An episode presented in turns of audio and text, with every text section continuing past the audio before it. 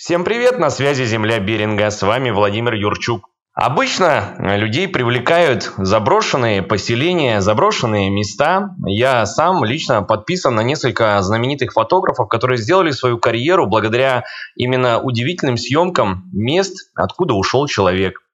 Оставив после себя какие-то напоминания, все это очаровывает, и со временем, с годами появляется налет загадочности, и, наверное, именно это привлекает городского жителя. И я задумался, а есть ли в Камчатском крае такие места, откуда ушел человек? И здесь мне на помощь пришел замечательный человек, специалист, которого я очень высоко уважаю. Это главный библиотекарь отдела краеведения Камчатской краевой научной библиотеки имени Степана Петровича Крашенинникова Наталья Валентиновна Дивнина. Я э, настолько воодушевился, я думал, когда я вам предложу тему нашего выпуска, вы скажете, ну да, наверняка есть какой-то один городок, откуда люди ушли.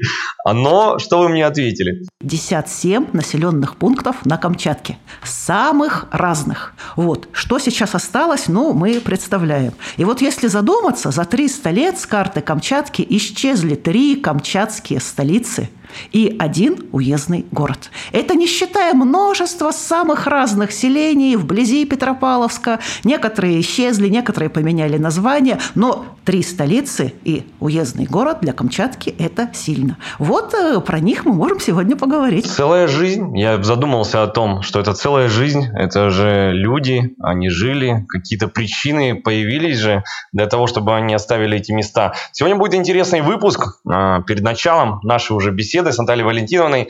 А, предлагаю обязательно отметьте а, лайком либо репостом этот выпуск. А, делайте репосты в своих социальных сетях, в мессенджерах. Это поможет нам расширить аудиторию. Ну, конечно, если этот выпуск вам понравится, а понравится он, я уверен, каждому, потому что ну, нам нравится путешествовать. Наталья Валентиновна, это большие селения? Это были, ну, если это были столицы Камчатки, то для Камчатки это были очень большие селения. То есть э, крупнее Петропавловска. Петропавловск городом очень долго, в 1812 году только стал. То есть немножечко наша такая вот, наше путешествие будет все-таки историческое, потому что иногда люди интереснее мест, ну и так далее. А в одном из этих мест я побывала сама. Я знаю все тайные заброшки. Мы спугнули там медведя, то есть э, могу рассказать как очевидец. Вот это всегда интересно, потому что обычно считается, что если человек э, работает с исторической литературой, он уже не способен увидеть те места, потому что, ну, забыто, далеко, а у вас, получается, есть возможность дотянуться до этого. Да, ну, мимо двух мест мы проезжали. Одно тоже могу описать, не знаю, заинтересует оно или нет, но оно заинтересует сначала. Давайте все-таки мы озвучим эти столицы Камчатки. Это Верхний Камчатский острог. Первое поселение, которое основали русские казаки на Камчатке. Построил его казак Потап Серяков по поручению Владимира Атласова. Атласов ушел с Камчатки, присоединивший ее к России, а Серяков с казаками остался тут зимовать некоторое время. Раз. И вот это была столица Камчатки несколько, ну, несколько десятилетий, с 1803 по 1812 год. Это был небольшой острог, но он был в прекрасном месте. Это сердце Мильковской долины, это недалеко от села Милька, Горького и открываю страшную тайну, что же находится сейчас на этом месте. Там находятся дачи жителей села Мильково. Туда можно попасть, да, пройти, посмотреть. Но где скрываются тайны этого острога, вот не удалось. Но мимо мы проезжали, видели. Верхний Камчатск. Центр, долгое время был он центром. Чем он знаменит? Ну, я расскажу об этом, наверное, лучше попозже. Сейчас я их перечислю. Следующий построили казаки. Острог, Нижний Камчатский острог. Ой, здесь классическая камчатская история история. На Камчатке населенные пункты, памятники, даже всякие места – это места-путешественники. И вот эти все остроги, Верхний Камчатск вот построили, практически там и стоял, несмотря на разные перипетии. Нижний Камчатск переносился, ну, три минимум раза, сжигался несколько раз, туда-сюда мигрировал, то есть, э, ну, классика, камчатская классика. Это недалеко от э, Усть-Камчатска. Это где-то около 20 километров, 20 километров, 3 30 километрах, если сказать точнее, от современного Усть-Камчатска, между рекой Камчаткой и рекой Радугой. И вот этот острог, в котором, кстати, был убит Владимир Атласов, чем он печально знаменит в самом начале своей истории, был он основан вторым на Камчатке. Ориентировочно вот расходятся данные наших исследователей в 1703 году, насколько вот я припоминаю. Вот, но он стал столицей, столицей он стал... Э, недолго он был столицей, он был столицей в 1783-1802 году, но это в 18 веке был самый главный камчатский порт, потому что оттуда была прямая дорога в Русскую Америку. Базы российско-американской компании, склады, торговые гаузы современным языком. Оттуда Беринг ушел открывать Берингов пролив, который именем Беринга назвал не Беринг, но тем не менее оттуда. Там были построен первое камчатское судно, в котором он открывал Берингов пролив, бот Святой Гавриил. Все это было в Нижнекамчатске. То есть это было очень серьезное, оживленное место. И по описанию даже, конечно, описание достаточно колоритное, такое из 18 века. Вот. Его оставил мореплаватель Василий Головнин, кругосветный мореплаватель, вот 1810 год. Прям зачитаю. «Главный город сей, весьма обширного, но едва обитаемого полуострова Камчатки, состоит из семи зданий, которые можно назвать домами, а прочие строения числом до сотни. Другой в XVIII веке французский путешественник назвал это как-то очень тоже своеобразно «куча строений с тремя церквями». Вот, три церкви. То есть это серьезное большое поселение. И оживленнейшее место. Вот там, вот там я побывала. Тогда нам нужно третий назвать, третью столицу. А третья столица – это славный Большерецкий острог, который был построен третьим на Камчатке после Верхней и Нижнекамчатского острога по поручению казака с колоритнейшим назвая именем Михаил Многогрешный, он же Михаил Зиновьев. По другим данным тоже гуляет в литературе казак с не менее колоритным именем Кобелев – был виновником создания этого строга, но все-таки по инициативе многогрешного Зиновьева считается. Вот. То есть это было поселение на западном берегу реки Камчатки, Нижний Камчатск, ну, понимаем, где Усть-Камчатск, это река Камчатка, западное побережье Камчатки. Ну, Острожек и Острожек тоже там сжигали этельмены, селился некий там вольнолюбивый казак, но был в начале XVIII века открыт морской путь на Камчатку из Охотска до западного побережья, вот как раз до устья реки Большой. Там была так называемая Чкавинская гавань. То есть, а потом поднимались по реке Камчатки, и вот вам столица. Долгое время был он столицей. Сейчас даже скажу, сколько времени он был столицей. А столицей он был с 1739 по 1783 год. А потом постепенно захерел этот э, Большерецкий острог, потому что все снабжение стало проходить через Петропавловский порт. Это было гораздо удобнее, это было лучше, то есть э, большая гавань.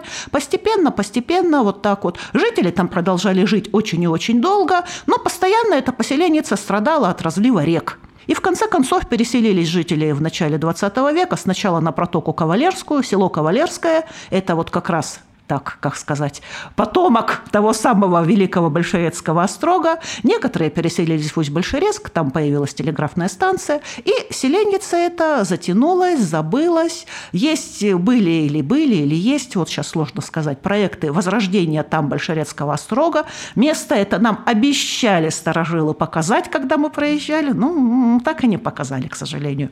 Мне хотелось здесь э, прокомментировать, что столько раз все-таки менялась столица Камчатки, знаете, это для меня как будто она, как ребенок, да, растет, живет, выбирает себе, скажем так, кем он будет, потому что одно поселение, это же сколько сил необходимо, второе, третье, и в итоге, вот сейчас, я думаю, я живу в Петропавловске-Камчатском, и даже не задумываюсь о том, да, что э, это место было выбрано, да, спустя какое-то время, благодаря каким-то обстоятельствам. И у Камчатки есть целая история взросления. Да, да, да, вот так, вы совершенно правы, потому что, ну, Верхний Камчатск вначале-то, собственно говоря, действительно, когда не было на Камчатке ничего, кроме многочисленнейших, кстати, вот тоже мы многочис... забываем, многочисленнейшее поселение местных жителей. Огромное, огромное количество, вся река Камчатка, просто вот она там, дым стояла, сколько там жило этельменов. То есть эти селения тоже утраченное селение. Но мы сегодня говорим о крупных. Ну, я так немножечко просто вот представь. И вот первое русское поселение. Оно было ну, все они были, если честно так скажем, небольшими. И Петропавловск был небольшим, и как угодно его обзывали, наш Петропавловск уже к началу 20 века, и что избушки там на курьих ножках, вот буквально как по Пушкину, и маленький городишко, и грязный городишко, но все-таки городишко. А это вот были остроги. То есть, когда шли казаки, они шли не только ж на Камчатку, Сибирь, на Чукотки, в Приморье, ставили огороженное поселение, то есть остроженное – это такая жерть. А определение казаков мне ужасно нравится. Вот недавно я прочитала у писателя Иванова в «Дебрях», который он по, по мотивам своего романа «Табол» дал, там именно историческую часть. Кто такие были сибирские казаки? Это полуспецназ, полустройбат. Вот эти ребята, то есть они могли отстоять что угодно, и при этом они должны были строить, строить, копать и ставить. Вот, вот такое вот определение. И вот ставили они эти острожки. Они небольшие. В Мельково сделали реконструкцию верхней. То есть, если, кстати, если мы хотим увидеть, как выглядел Верхний Камчатский острог, да, нам же не обязательно лазить по дачам мельковчан. Мы можем приехать официально в Мильково, пройти к территории музея, и там восстановлен Верхний Камчатский острог в исторических своих границах. Это же огромная работа. Огромная. Это краевед Михаил Угрин, он был долгое время и директором Мельковского музея, создателем Мельковского музея. Человек приехал из Новосибирска, заболел историей Камчатки, многие его там помнят. Вот, то есть, и вот он это воссоздал. Ну вот, можем полюбоваться. Вот там, кстати, можно себя действительно почувствовать и казаком, и строителем, и какой-нибудь прекрасной казачкой, устроить там фотосессию, забраться на высокие башни. Там есть башни, одна очень высокая. Там есть гульбище, там есть лавки, там есть разные строения. Но он не до конца, конечно, сделан. То есть, ну, вот общий этот абрис этого острога, он там есть. Мне интересно, все-таки в Мильково ехать далеко. Вообще там бывают туристы, они видят, что они получают. Вы знаете, наша тема, конечно, это забытые поселения Камчатки, но Мильково – это оживленное, это прекрасное, это мое самое любимое место на Камчатке. Туда, наконец-то, завершили строить асфальтированную дорогу. Можно промчаться за три часа туда на машине, но автобус идет чуть-чуть подольше. Это прекрасная дорога, и мы приезжаем в волшебное, потрясающее село. Вот как будто взяли какую-то старинную русскую деревню, а Мильково – это старинное поселение. Это поселение ленских крестьян. То есть это оно не изначально камчатское, которые вот сюда переселились. И вот эта вот деревня сибирская среди высоких гор прекрасных – это невероятно. Я уже понял, э, какую тему мы будем с вами поднимать на, при нашей следующей встрече. Ну а сейчас у меня есть э, тогда закономерный вопрос. Мы рассказали о трех, по сути, столицах края, которые когда-то были центром жизни. Это Верхний Камчатский острог, Нижний Камчатский острог и Большерецкий острог. А что осталось-то на месте этих поселений сегодня? Так, ну, Давайте сначала представим, что осталось. От Большерецкого острога осталось историческое место. Это западное побережье Камчатки, это достаточно там очень сырой климат, там болото, там разливы рек, поэтому вот я, местные жители, возможно, скажут, что они там были, но как по представлениям, это вот такая вот болотистая местность на берегу реки, до которой можно, конечно, проехать, может, там какие-то сохранились ямы от жилищ местных жителей, потому что там, был, там было селение, очень долго было селение, есть даже планы, где что находилось. Вот такое вот пространство. Я говорю, были планы воссоздать его, потому что по описаниям историков там э, все было серьезно. Там были здания, здания правителя, Камчатки, канцелярия или дом правителя, он даже был сравнен со зданиями в Петербурге. То есть вот э, считается, что чуть ли не два этажа было в этом здании, что для Камчатки тоже великая роскошь. То есть вот где-то там оно находится.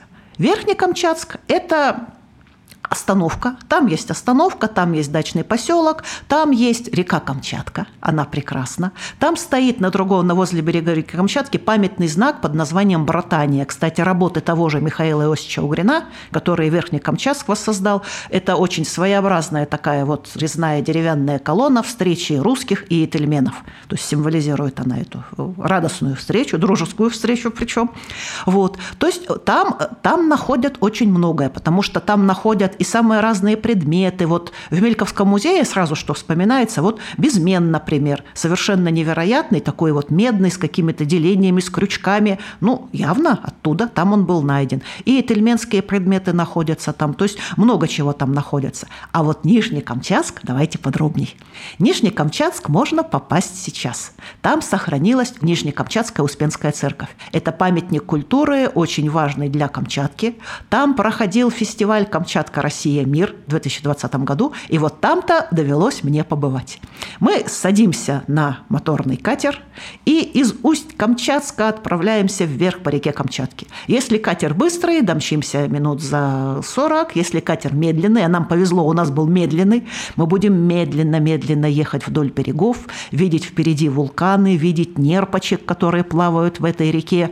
И, наконец-то, появится протока реки Радуги, и появится вот эта вот Успенская церковь. Она деревянная, она не та церковь, которую видел Головнин, она уже была в 1861 году построена. И сами-то поселки, кстати, закрыты были достаточно поздно. Верхний Камчатск, 74 год, Нижний Камчатск чуть-чуть пораньше, Большерезк, вот 20-е годы. То есть увидим мы эту церковь, и там жили люди еще практически недавно. Два дома. Два дома еще сохранились от того поселения. Раз. Там сохранились развалины часовенки, знаменитой часовенки, деревянной, очень такой вот красивой, но это классическая порушенная заброшка.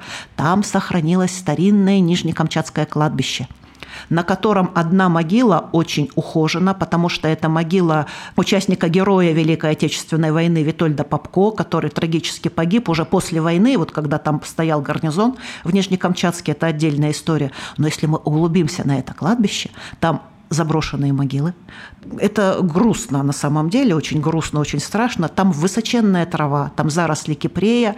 И вот там-то мы медведя практически спугнули, потому что мы пошли смотреть. С нами был замечательный фотограф. Вот, мы прошлись, а он там нам говорит, ну, мы девочки, как говорится, две. Эй, к фотографу, он говорит, а, а вот здесь посмотрите-ка внимательно, это Лёшка, медвежья, давайте-ка мы туда. И трава-то такая вот, давайте-ка мы туда не пойдем. И мы не пошли туда. Вот. Но мы нашли там мост. Там стоит старинный мост, невероятный. Вот я такого никогда не видела. Вот на каких-то деревянных быках, вот с такими, вот с такими, я показываю огромный размер, вот с такими коваными гвоздями. По нему можно немножко пройти, а можно залезть под мост и оттуда выглядывать как тролль. То есть невероятное что-то. А вокруг самое, вот Нижнекамчатск самое прекрасное место, которое я видела на Камчатке. Вот смеются, не понимают э, продвинутые краеведы. Но мы видели в конце августа, это вот равнина, холмы, горы, серый вот этот воздух и Кипрей. А Кипрей там вот он вот рекой. И среди этого вот эти вот таинственные старые здания. Вот. Там есть еще что-то типа то ли домика, то ли пансионата. Ну, нас это не интересует, нас интересует серьезное старое здание. То есть там можно ходить очень и очень долго. И церковь-то церковь действующая. Там служат, обычно служат там раз в год на Успение. Вот нам, мы как раз были на службе, и праздник там проходил. Но вот это прекрасное место, если только там медведя, как говорится, не встретить. А медведисто там, там везде медведисто. Интересно по поводу моста. Тоже в интернете очень часто любят поднимать статьи о том, как раньше строили мосты. Это ж разные технологии совершенно. Каждый народ приходил к какому-то своему решению. Как кто-то из камней делал, кто-то там использовал какие-то хитроумные схемы для того, чтобы этот мост соорудить. То есть нужно преодолеть водное пространство.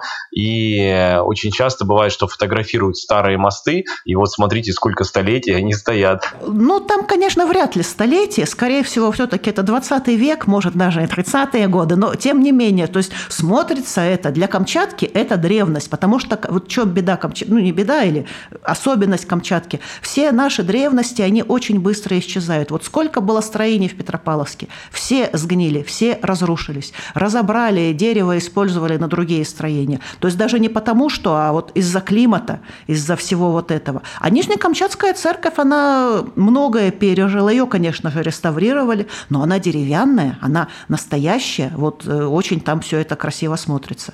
Были планы тоже, когда мы были, там было громадье планов, а вот восстановить Нижнекамчатский острог, чтобы сделать привлекательной эту территорию. Планы такие были, но вот Насколько они сейчас осуществляются, я вот, к сожалению, не знаю. Я думаю, что если бы мне дали задачу построить мост, он бы не простоял не то что десятилетие, но и неделю, наверное. Но э, хотелось бы все-таки понять э, причины смены статуса этих поселений. И получается так, что как бы сильно не хотелось, все равно, как только вот эти торговые пути, какое-то удобство, доставление грузов уходит куда-то в сторону, как бы сильно жители не хотели цепляться за жизнь города, все равно понятно, что он потихонечку начинает пустить. Ну, так, по сути же, и получилось. Ну, вот, да, вы тут совершенно правы. То есть вот с этими большими поселениями, для Камчатки большими, именно такая история произошла. То есть они были поставлены и стали удобны, потому что это было надо. Вот морской путь на Камчатку. Стоит Большерецк. Все эксперты экспедиции проходят через Большерецк. Беринг, Чириков, Крашенинников, Бунбеньевского, ну, надеюсь, мы об этом еще поговорим, все это там проходило. Вот. Нижний Камчатск э, стоит на реке, ну, условно, на реке Камчатке, контролирует он э, самые оживленные места проживания местных жителей и тельменов, потому что с местных жителей казаки, они еще не только строили и воевали, они собирали пушной налог ЯСАК. Поэтому нужна была такая точка, где находится это правление, где хранится хранят ЯСАК, где, как правило, было такое помещение под названием Аманатская казенка. Это то место, где держали уважительно достаточно заложников из местных жителей. Вот такие были реалии, чтобы они не бунтовали. Потому что сжигали, вот тот же самый в Нижнекамчатске разразился знаменитый Нижнекамчатский бунт – название Нижнекамчатский, но по сути бунтовала вся эта Эльменская Камчатка. То есть это было страшно. Сожгли, и что там творилось, там много чего творилось. То есть страшно было. Местные жители, они не выдержали вот этого вот произвола и гнета. Очень было тяжело и сложно было. Вот. Сожгли, поменяли место. То есть поэтому. И то же самое, вот Беринг открыл путь, в Русскую Америку. Хлынули туда промышленники, купцы в Русскую Америку. Из Петропавловска это делать было неудобно. А тут вот, если мы представим карту, вот почему летают самолеты. Для меня, ну, для меня с моим знанием географии было интересно, почему летают самолеты на Командорские острова, они летают из Усть-Камчатска вот долгое время. Это быстрее, это проще потому что рядом.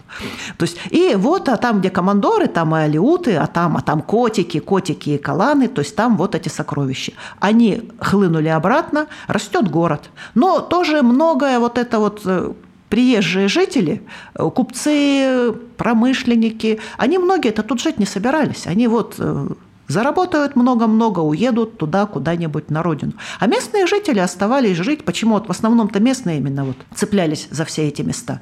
А еще места выбирали очень удобные. По сути, вот тот же Нижнекамчатск, там прекрасные рыбалки, там прекрасные э, ягодники, ну, медведи те же самые. Это нам что-то такое, вот. А местным жителям это хорошо, это мясо, шкуры и прочее. Вот. То есть вот такое вот. Э, Верхний Камчатск тоже прекрасное место по поставили казаки там, где был лес, тоже, кстати. Вот в Большерецке леса нет, в Петропавловске леса нет. Привозили из Нижнекамчатска. Есть хороший строевой лес, почему бы не построить поселение, ну и тоже контролировать. То есть вот с городами так. Но мы забыли про еще один заброшенный город-то. Заброшенный уездный город под названием Акланск. Акланск. Ненужный, нелепый, упраздненный, странное поселение. Вот я открываю даже этому городу посвящены статьи в серьезной центральной прессе. Упраздненный Акланск. С гербом Верхний, кстати, у Нижнекамчатска тоже был герб. В верхней части был э, иркутский герб. Там бежит бабр, загадочный зверь, похожий одновременно на бобра и на тигра, но это отдельная история, ой, это дивная история. Но он там бежит, полосатый при этом, пастью у него соболь, а внизу в Нижнекамчатске кит – потому что китов много водится, а вот в Акланске, можете посмотреть, медведь в золотом поле. Отгадайте, почему? По той же причине, потому что много их там водится. Да, вот, да. Вот это старинный острожек, который был основан казаками, вот сейчас я даже открою, в 1679 году, рядом с поселением Коряком. Это Пенжинские края. То есть это самый север Пенжинского района. Вот там был Акланский острог. Тоже неоднократно сжигали, уничтожали. А потом Екатерина II поменяла политику в отношении Чукчей. То есть решили с чукчами не воевать, чукчи и ясак с них не брать, уйти оттуда как можно более так вот, а вот на коряков обратить пристальное внимание. И решила вот потрясающе, что вот был там такой острог, почему бы там город не поставить. И вот дальше просто вот зачитаю, настолько это прекрасно, настолько это прекрасно. Когда в 1784 году чиновники еще не образованного Акланска приехали на место, они увидели безлесную тундру с бедной растительностью, которая была непригодна для постройки города. После чего отбыли на Камчатку, в Тегильскую крепость, которая удалена от запланированного острога-то главного центра на расстояние около 70 километров и то по прямой, и разместили там управление учрежденного Акланского, целый уезд, Акланский уезд Охотской области.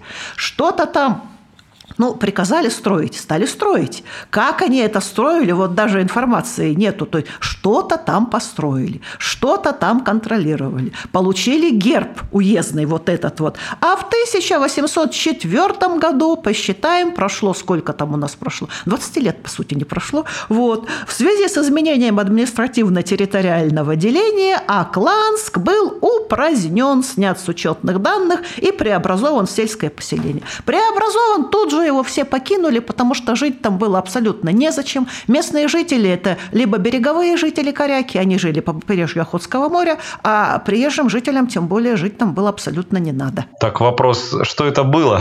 Вот что это был вот такой вот город-призрак, но в 20 веке, недалеко, вот тут расходятся тоже данные, но опять-таки география – мое слабое место, где-то здесь, почти на том же самом месте, появилось корякское село под названием Аклан. Оно существует до настоящего времени – так это интересно, они как-то взаимосвязаны или совпадение? Тоже смотрю, все взаимосвязано. То есть был Акланский острожек, Корякский сначала, назвали его Акланским. Потом казаки поставили там некое сооружение, Акланский острожек, он попал на карты. Про него узнала Екатерина II, вот, сидячи в Петербурге, про Пенжинскую, ужасно нравится, про Пенжинскую тундру. Поставили там вот этот город-призрак, вот, от которого, ну, я думаю, даже если там что-то и осталось, ну, как говорится, поезжайте в Аклан и сами убедитесь. Аклан – это север Пенжинского района, там все сложно.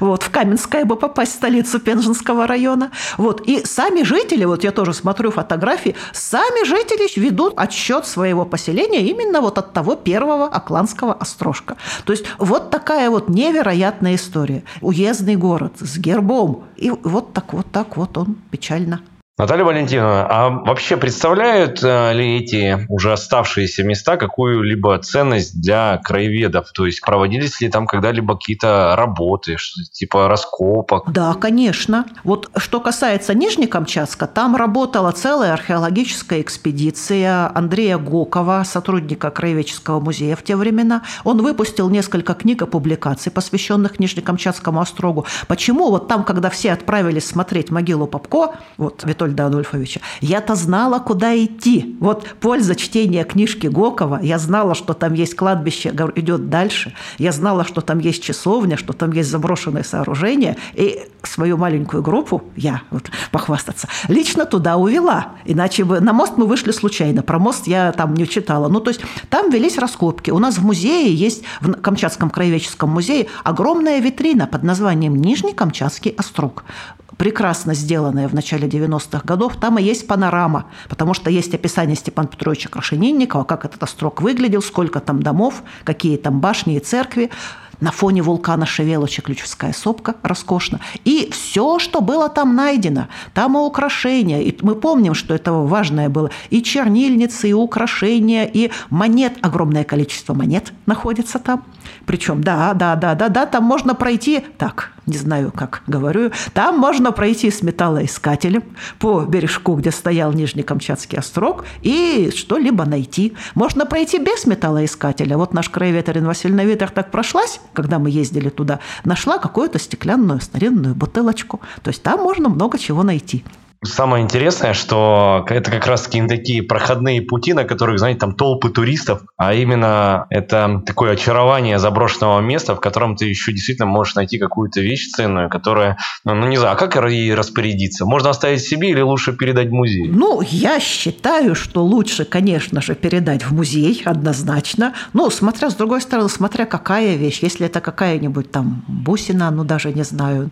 Сложно сказать, зависит от того, какая вещь. Но если вещь серьезная, серьезное, конечно, лучше передать в музей. И мысль была, это прекрасное место, сделать все-таки это туристическим местом. Но пока, я думаю, вот шансы есть. В Большерецком остроге мы знаем все благодаря краеведу Дмитрию Логинову, местному жителю. Он написал книжку в 80-х годах «Большерецкий острог». Ее издали вот не так давно по камчатским меркам. А подробно описал, где что находилось, где какая протока, где как стояли какие дома. Но это уже 20 век. От того острога там, возможно, возможно, что-то можно найти, но в основном это дома местных жителей. В Верхнекамчатске, вот я говорила, там находки до сих пор находят жители, в Мельковский музей передают. Что касается Акланска, я ничего не скажу, я не знаю, если даже в музее в Аклане. Ну, нет, тундра, тундра все прячет, я, я думаю. Наталья Валентиновна, а что вы скажете по поводу а, статуса вообще заброшенных поселений? Это плохо, что эти а, места оставлены, это трагедии людские, либо все же, вот я опять же опираюсь на мнение слушателей даже моего подкаста, то есть, э, почему идея родилась такая? Потому что одно время у меня самый популярный выпуск был, это уединенные места России и мира. То есть людей манят такие да, конечно, места. Конечно. Вот это, кстати, ощущение уединенности в Нижнекамчатске, это еще вот в копилку того, что это самое прекрасное место, которое я видела. Потрясающе, как будто ты там один, и вокруг тебя дикая прекрасная природа. Ну, вот опять-таки сложно говорить. Я думаю, если так было какое-то маленькое селение, в котором жители жили и покидать его абсолютно не собирались, а переселили их насильно, это, конечно же, зло. Они этого не хотели. То есть получили получили, что вот взамен этого. Что касается Нижнекамчатска, сложно. Это был поселок. Это были места удобные для каких-то вот административных вещей. Таких вещей больше делать не надо. Это был поселок, где жили местные жители. Церковь, вот меня с христианской точки зрения сломали все церкви. Место без церкви, оно, оно не будет жить. То есть тоже вот такая вещь, по-моему, тоже играет свою роль. Жители там жили, но охота, рыбалка, промыслов там никаких нет. Вот пока они жили традиционной жизнью, да, они там жили, ну, жили. Кто-то, возможно, действительно не хотел. Большерецк жители покинули сами, потому что им надоело то, что их постоянно смывает, смывает, смывает. Так можно, как говорится, проснуться утром в речке Большой. Ну, кому это надо? То есть тоже.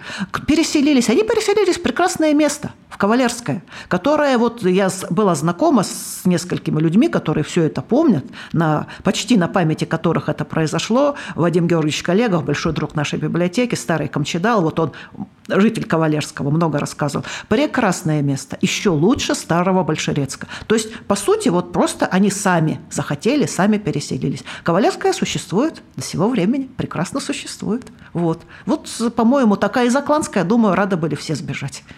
Ну что ж, я напомню, что сегодня мы путешествовали по заброшенным поселениям Камчатского края с Натальей Валентиновной Дивниной, главным библиотекарем отдела краеведения Камчатской краевой научной библиотеки имени Степана Петровича Крашенинникова. Я здесь сразу сделаю анонс, что мы решили начать именно с крупных поселений, но Наталья Валентиновна меня порадовала и рассказала, что на самом деле такие путешествия по Камчатскому краю еще займут какое-то время, потому что есть о чем рассказать. Поэтому я думаю, это повод для новых встреч. Ну, замечательно. Вот вот. Я, я не рассказала об, о людях, которые еще посещали эти прекрасные места. То есть можем мы это продолжить тогда уже потом.